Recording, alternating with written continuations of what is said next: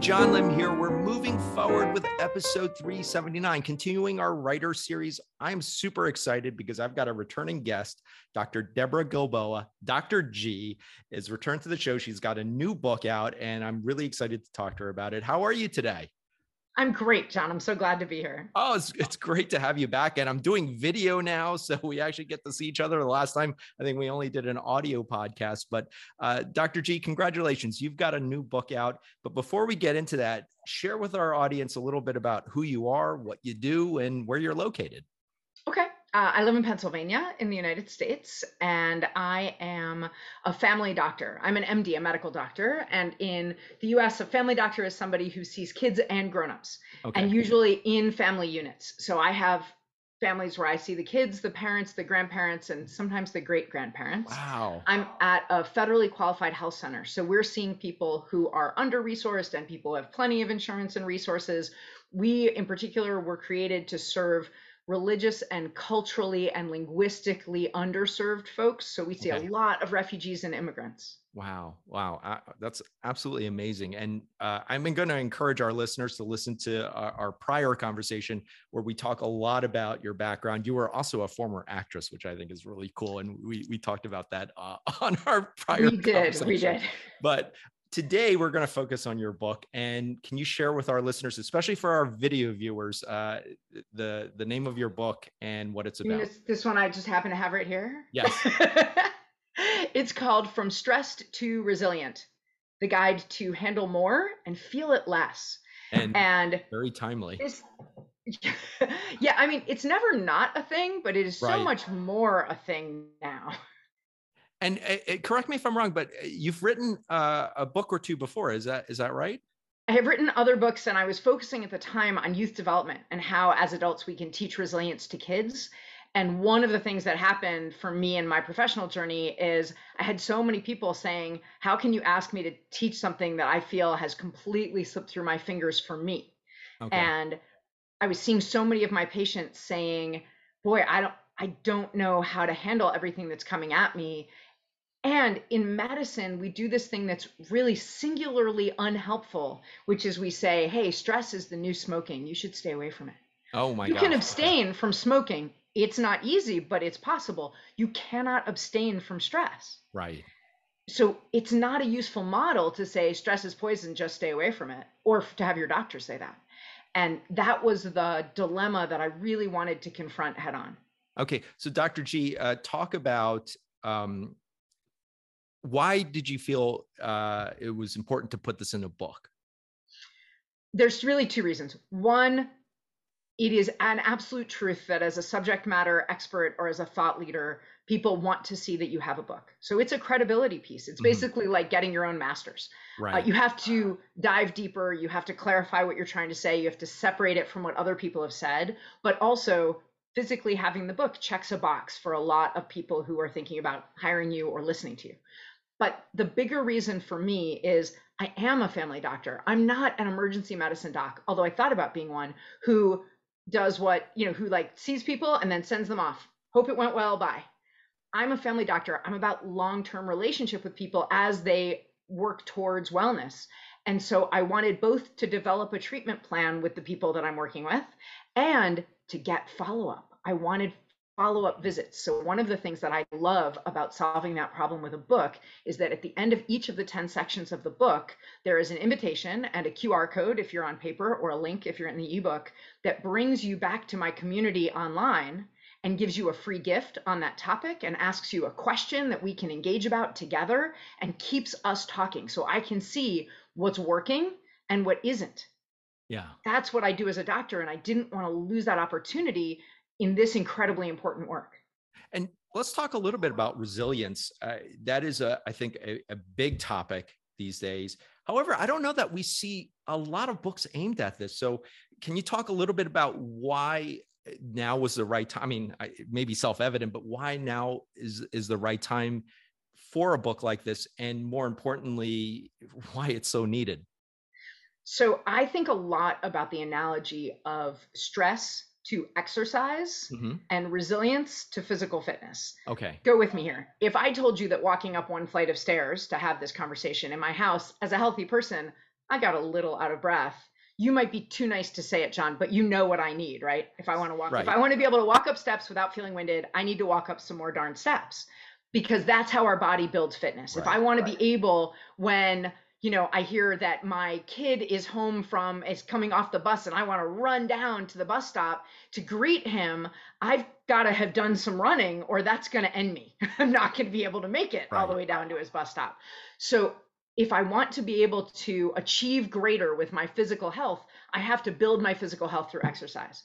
Well, if I want to achieve greater with my mental health and resilience, unfortunately, it's stress that will get me there. But just like I could be injured or seriously damaged if I tried to run down the block or run a mile when I was already injured or when I wasn't trained up for it, in the same way, stress can totally overwhelm and damage us. So, being just a little bit more intentional about building that resilience during and before new stressors come up, I'm much less likely to be totally overwhelmed and swept away when, not if, those stressors come along. Because we know in any life, stressors we can't avoid will come along. And, and this is the thing that bugged me about the medical view of it stressors we choose Mm, will come along. We choose to apply for the job. We choose to try and write the book. We choose to get into the relationship. We choose to have kids. We choose to ask our parents to come live closer to us.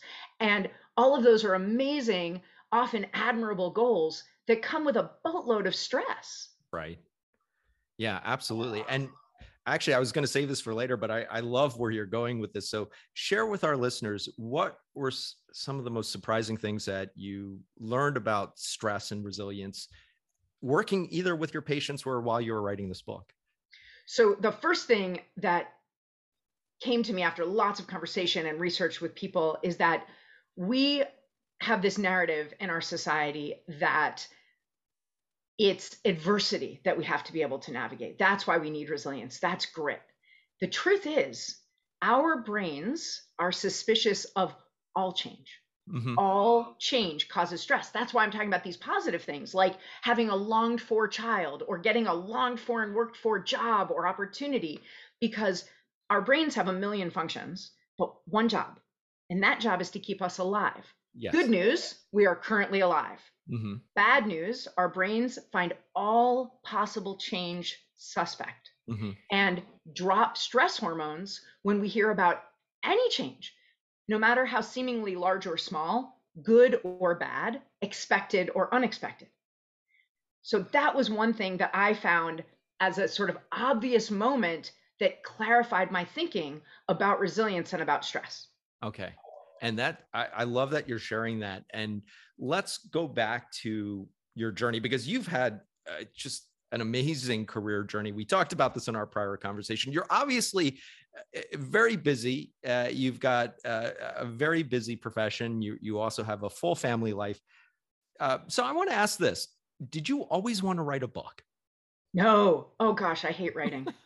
I I seem to it is- recall this from our prior conversation, but it it's is my least favorite way of expressing myself. I, I have no words of wisdom for my kids when their language arts teachers are like, they don't really try at writing. I'm like, because it's boring and I don't like it.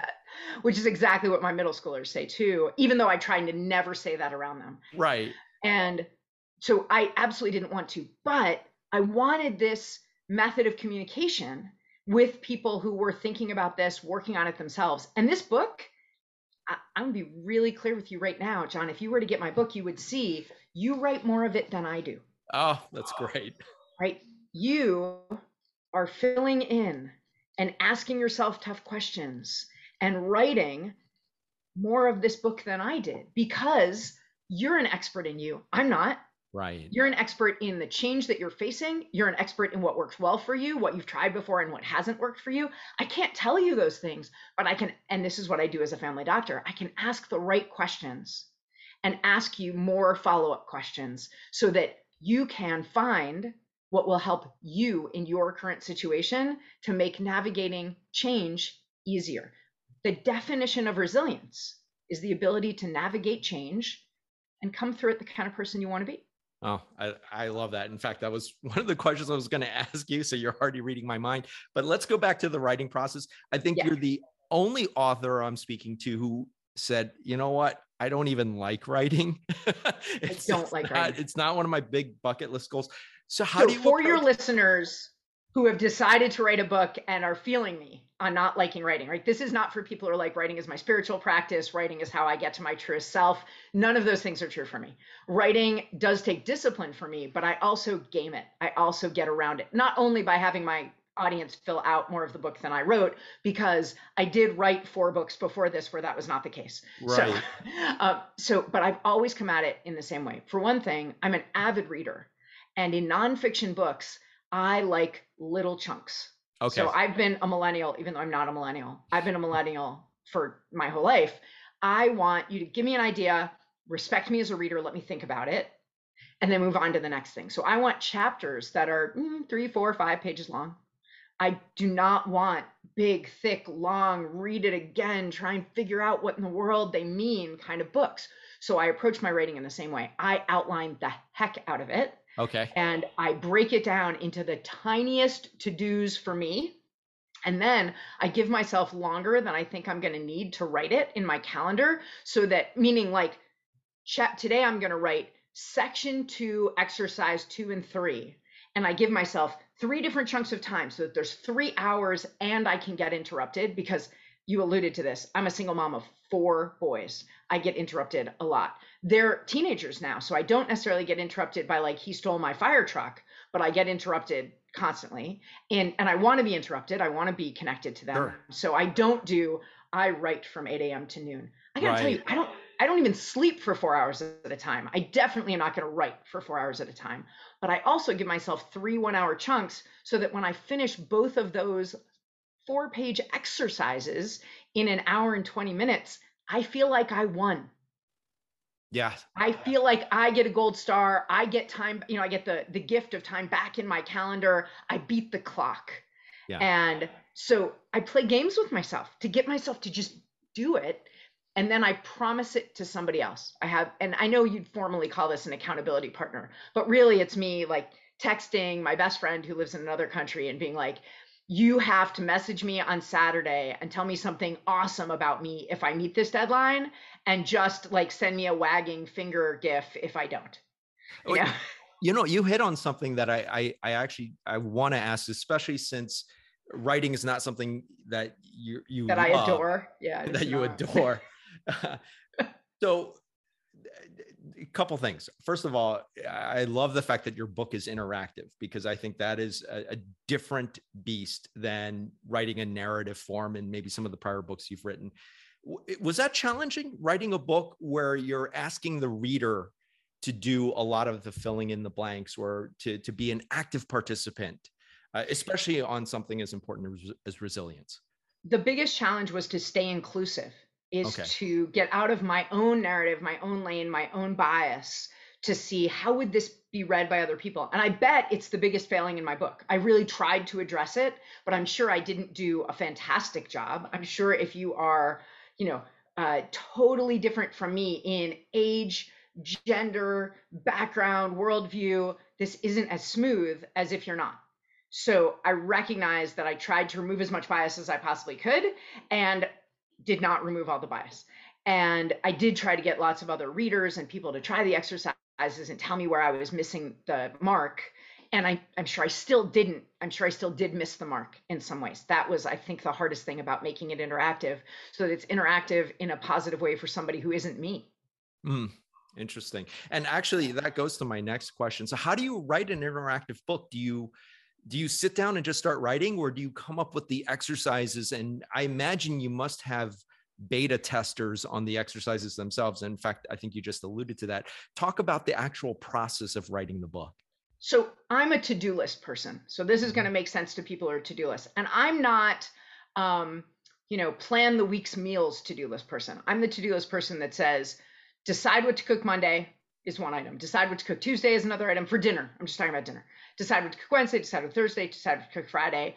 Um, and then it also says make a list of ingredients from Monday, like a list of ingredients from Tuesday, list of ingredients from Wednesday, and put the ingredients from Monday on the shopping list, put the ingredients from Tuesday on the shopping list. Like I want to be able to check things off and I want to feel like I've accomplished something if I don't finish a really big task. So I do the exact same thing with my books. I first outline the whole thing. I had the eight skills that make Okay. up resilience that I needed to teach in this book. This book is to spend one section, the introduction, explaining the science and the research so that you'll understand what resilience is, what stress is, why change, all change causes stress, tell stories and and and express my credibility and my authority so that you buy into it. And then say, and here are the eight skills, and this is how we figured out that these were the eight skills. Now, here are eight sections, one for each skill. Okay. You decide. And then in the introduction, I take you through an activity where you figure out the change that is the reason you picked up this book, the stress that you're mm-hmm. facing. Which of these eight skills are you already pretty adept at? Which of these skills could you really use the most? And which one would help you the most with this particular problem you're facing now? Go to that section of the book. Don't do it in the order I wrote it. Do it in the order in which Oh, it's most helpful to you. Almost And like I actually uh, have choose your adventure. books. choose your own adventure. Exactly. So if you want to hit him with a fish go to page 78 and if you're just going to jump off the boat and try and swim away go to page 72 so for people who've ever read a choose your own adventure Yeah. book that's actually what it would say right at the end of a little chapter. Like you're staring at the guy who wants the pirate who wants to kill you. Do you pick up piece of fish and hit him in the head with it or jump off the boat and swim away? So in that way, I want you to create the journey that's most useful to you. You go, let's say that you say, oh, the skill that I need the most to handle this problem I'm facing of these eight that you're talking about would be managing discomfort. I'm really not doing it because it makes me feel so uncomfortable. So I'm going to go to that section. So you go to section the section that is managing discomfort, which in the ebook is easy because you click. But Mhm. you go to the table of contents and you flip through and you get to managing discomfort. There's two pages as an introduction to that section that explains managing discomfort and how it will make navigating change easier. And then there are four exercises. And you can do one or all four, any order, any combination. And you get to the end of that section, and then you come to my website and you get a free gift for helping you manage discomfort. And you get a badge because you finished that section. And I ask you a question, and then I'm going to come answer your answer. And we're into it now, right? You're Yeah. feeling like, I get this. Well, so for me, I knew the eight skills I wanted to teach. And so all I had to do when I was in the shower, when I was washing dishes, when I was driving to the hospital to see patients is think like, what could I have people do right then on paper or in their house or in their life and come right back and document that they did it that would strengthen this skill? I that's amazing because this this is more than a book. It just sounds like an entire immersive experience. So well, I've don't say got- that or nobody will get Oh, no, it. no, well, it starts with the book though. Can you share maybe an example from your book uh, uh, of right, I'm just going to flip. one of maybe one of the eight um, lessons or principles, and kind of share with our listeners how how that process works? Kind of lay it out. I would love for you to just give like a little teaser, if you will. Yeah. Okay. So I just flipped to an exercise, exercise 22. It's called Find More Funny. Mm-hmm. That's the exercise. So this is in the section of the resilient skill finding options. So if you want to navigate change uh, and come through it the kind of person you want to be, one of the eight skills that that makes up your resilience, your ability to do that, is the ability to find more options, think of more paths to get to what you want because the thing you thought you were going to do isn't working. It's changing for whatever reason. So you can see there's like two pages on of uh am I wrong? There's three. There's three pages two pages and a tiny bit that is the introduction of that section. And then the second exercise says find more funny. And the first thing I explain in every exercise is the purpose. So I say the purpose is to find, practice finding options you hadn't considered. And then I explain a little bit. The world's oldest joke, dated to approximately 39,000 years ago, Hmm. was a fart joke. Humor experts, university professors, seriously, have collected jokes from every culture and time period, and here's what they've discovered. Most jokes center around whatever a society considers really uncomfortable. Anything that's considered rude, embarrassing, painful, private, personal, or downright disgusting hits the top of the joke list. And if you can combine some of those, it's even better. Humans use humor to build connections, manage our discomfort, and find options. And then I explain a little bit about laugh science and how laughter grows our resilience. And then I ask you, what makes you laugh? Think about Oh. times you've really laughed. And then I give you some examples. I say, circle the options below that most rel- reliably make you laugh and give some examples and add something at the end that I didn't think of. So, cartoons or comics, stand up comedians, who are they? YouTubers, memes and where did you find them? Movies, which ones? Right, I've got this long list, and then I say, what else? And I say, okay, so I hope you had to go check some of those and that you've been laughing for a while while you were doing this exercise. And then I say, build your arsenal of humor. What else might be hilarious? It's time to build your arsenal of activities, your journal of jokes, your handbasket of humor. Okay, I'll stop. Think about the three people in your life who love to laugh the most. Call them right now and ask them where they get their laughs, what they watch, read, listen to when they want to gut laugh. And so you would call and you interview people, person one, and where they get their laughs, person two, person three. Amazing. And then I end every exercise with a few sentences called Now What? And I bring the reader back to what our purpose was. Yeah. And I give them something to just take this forward and think about it.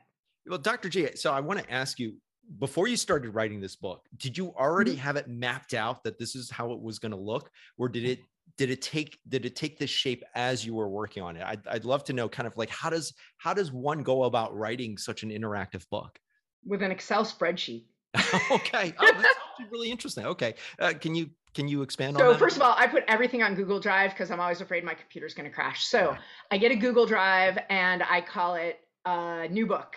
Okay. I don't know what it's called yet, right? Although I am a, usually a person who thinks about titles and that drives because I feel like a title is a promise. Mm-hmm. So I want to make sure I know what I'm promising before I get too deep, whether that's a, whether that's you know an online post or a video I'm creating or a presentation I'm doing or a book I'm writing. I have to know what I'm promising before I can keep the promise. So I did think a lot about this title and workshopped it with a lot of people and asked a lot of questions. And then I started creating the spreadsheet. I said, okay, I know I have 10 sections intro, conclusion, and eight skills. Wrote them down. Okay, so what are the things I want to teach? What are the things I want people to be able to do at the end of it? Like, what's start at the end? What do I want people to feel more comfortable and more competent doing? Okay, now how can I make it fun? Because if it isn't fun, would you do it? Right, right. And only if it was homework for a class you really needed. so the, I, I, love the that. thing I learned at Second City, which is something you and I talked about in our last interview, the thing I learned being in theater is that we learn a lot better when we're enjoying ourselves. Yeah. So I tried to make sure there are a few in here that are hard. You know, I ask you about your end of life planning. Oh my gosh, wow. Take action section. I ask some hard questions about if the people in your life know what they should do if you die. Hmm. Right? Like that is deep. I mean, you're going so, you're going for for topics that we need to address that we're not comfortable doing so. So I, because that's the thing I could think of that people least take action on, even though yeah. at some level they know they should. Yeah. And it's fairly universal in a developed country. Yeah. That we know we need some kind of plan for like what happens to grandma's watch and our kids. Oh yeah. You know? Yeah. No, absolutely. And, and Dr. G, so uh, getting back to the writing process, how did you find this compared to your your prior books? Did you enjoy it this? So much easier. So much easier. Oh my gosh. Even though my other books also chapters are two, three, four pages and really written in my voice, lots of em dashes, lots of parentheses, lots of my humor. Mm-hmm. If you don't, if if my humor does not sit well with you, meaning like if my tell it like it is, somewhat self deprecating. Some of like, you know, one of the things I say in the book often is, hey, you actually did that. Most people don't do that, you know. You know, I mean, it's pretty unusual. Way to go. The first page of my website, if you link on one of those links, you've got to come and create a login. And it says, you didn't just buy a book, you didn't just read a book, you engaged with a book. Do you know how rare that is? You know, yeah. so I I wrote it, and my people in my life who ever pick up one of my books and actually open it, which again, not so common, they say, Oh my gosh, I could hear you in my head. And even though I never mastered voice to text for writing the book, okay. I tried it. It didn't make it any faster or easier, so I let it go. But for some people, it really works. It's totally a narrative style that I'm comfortable with. So, it, getting to that, are you pen to paper? Are you keyboard? No, I'm typing. Oh my typing. gosh, pen to paper. I wouldn't be able to read it. I'm a doctor. Like, yeah. Um, I think that the most useful thing for me, my heart, the hardest part for me is not actually writing it to editing, because even though apparently editing makes things better, it's done and done is good. I want to move on. I want to go to the next thing. so the perseverance skill, which is one of the skills in mm-hmm. resilience, that landed for me. Yeah. And I talk in that introduction about how one of my biggest perseverance challenges was finishing this darn book. Yeah. And, and so I want to ask, and did you give yourself a hard deadline? I'm going to finish this by X date. Yeah, I gave myself a, a, a stick more than a carrot, and the stick was I made a financial commitment to the publisher. I kind of self-published this, but I hired a company to do the copy editing, layout, and okay, you know, actual bring it to market. And so I made a deal with them that they would give me a particular price if I got it in in last calendar year, and it would be more if it spilled over into 2022. Oh, so I, I intentionally put that anvil over my head so I'd get the damn thing done. And I, if, if I may ask, because I'm, I'm asking uh, several of the authors this, what uh, uh what was the calculus in deciding? Okay, I'm going to go self-publish as opposed to traditional with, with a with. Oh, it was an easy decision for me because the advantages to traditional publishing, I think, are delegating the things that you don't know how to do or you're right. not good at it turns out you can do that in the self-publishing world so there was no advantage there the theoretic advantage that they're going to help you market your book they don't mm-hmm. i went the traditional publishing route with one of my books and i had to do all the marketing mm-hmm. so that didn't help at all i wanted i did not write this book to earn lots of money because that's so rare mm-hmm. but i have a much better shot at making back the time and money I've put into it with self publishing because I earn more per book. My traditionally published book, I earn $2 a book.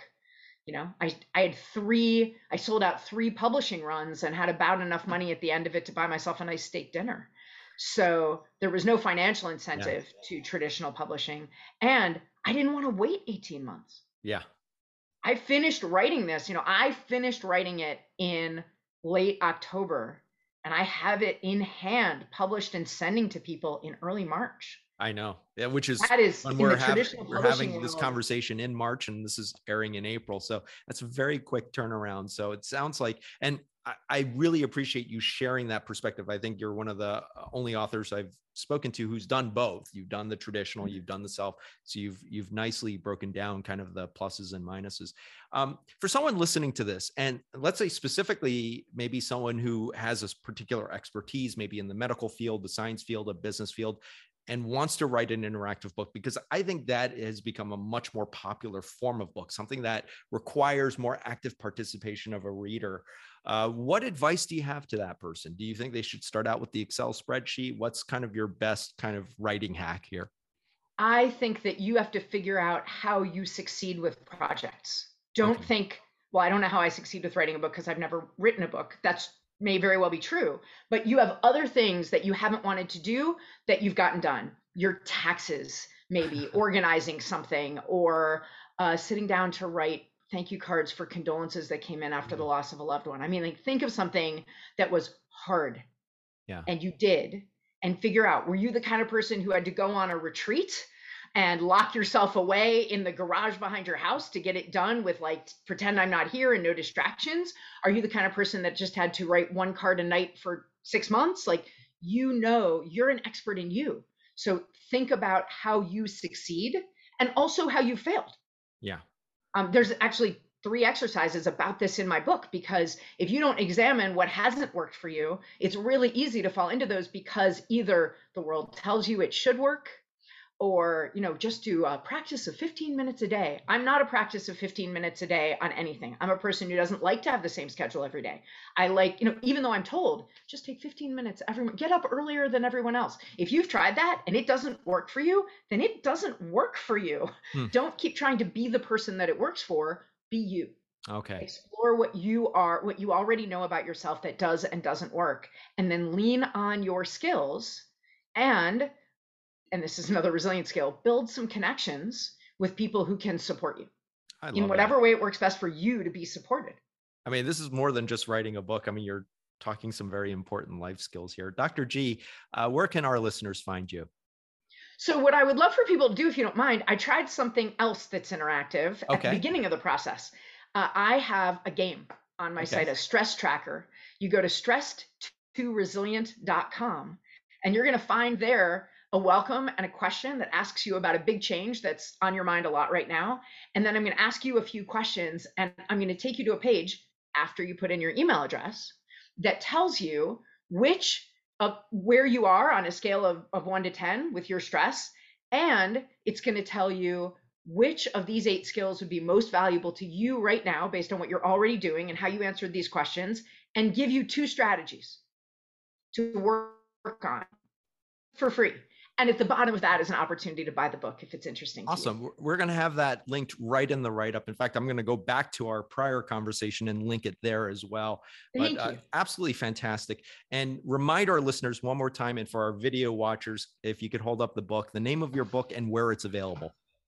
My book is called from stressed to resilient and it's available on Amazon and Barnes and Noble. And if for some reason you want to gift it to a group of people, I've been very lucky that some heads of school I've worked with have wanted to gift this to all of their faculty for Teacher Appreciation Week. And even better for me and my goals, uh, some business leaders have said, you know what, we we want to give this to everybody on our team to to acknowledge the stress they're in and offer some empathy and some strategies. Then please reach out to me directly on my site, which is askdrg.com, because I can get a bulk discount that you can't get on Amazon. Awesome. We're going to have that linked in the write up too.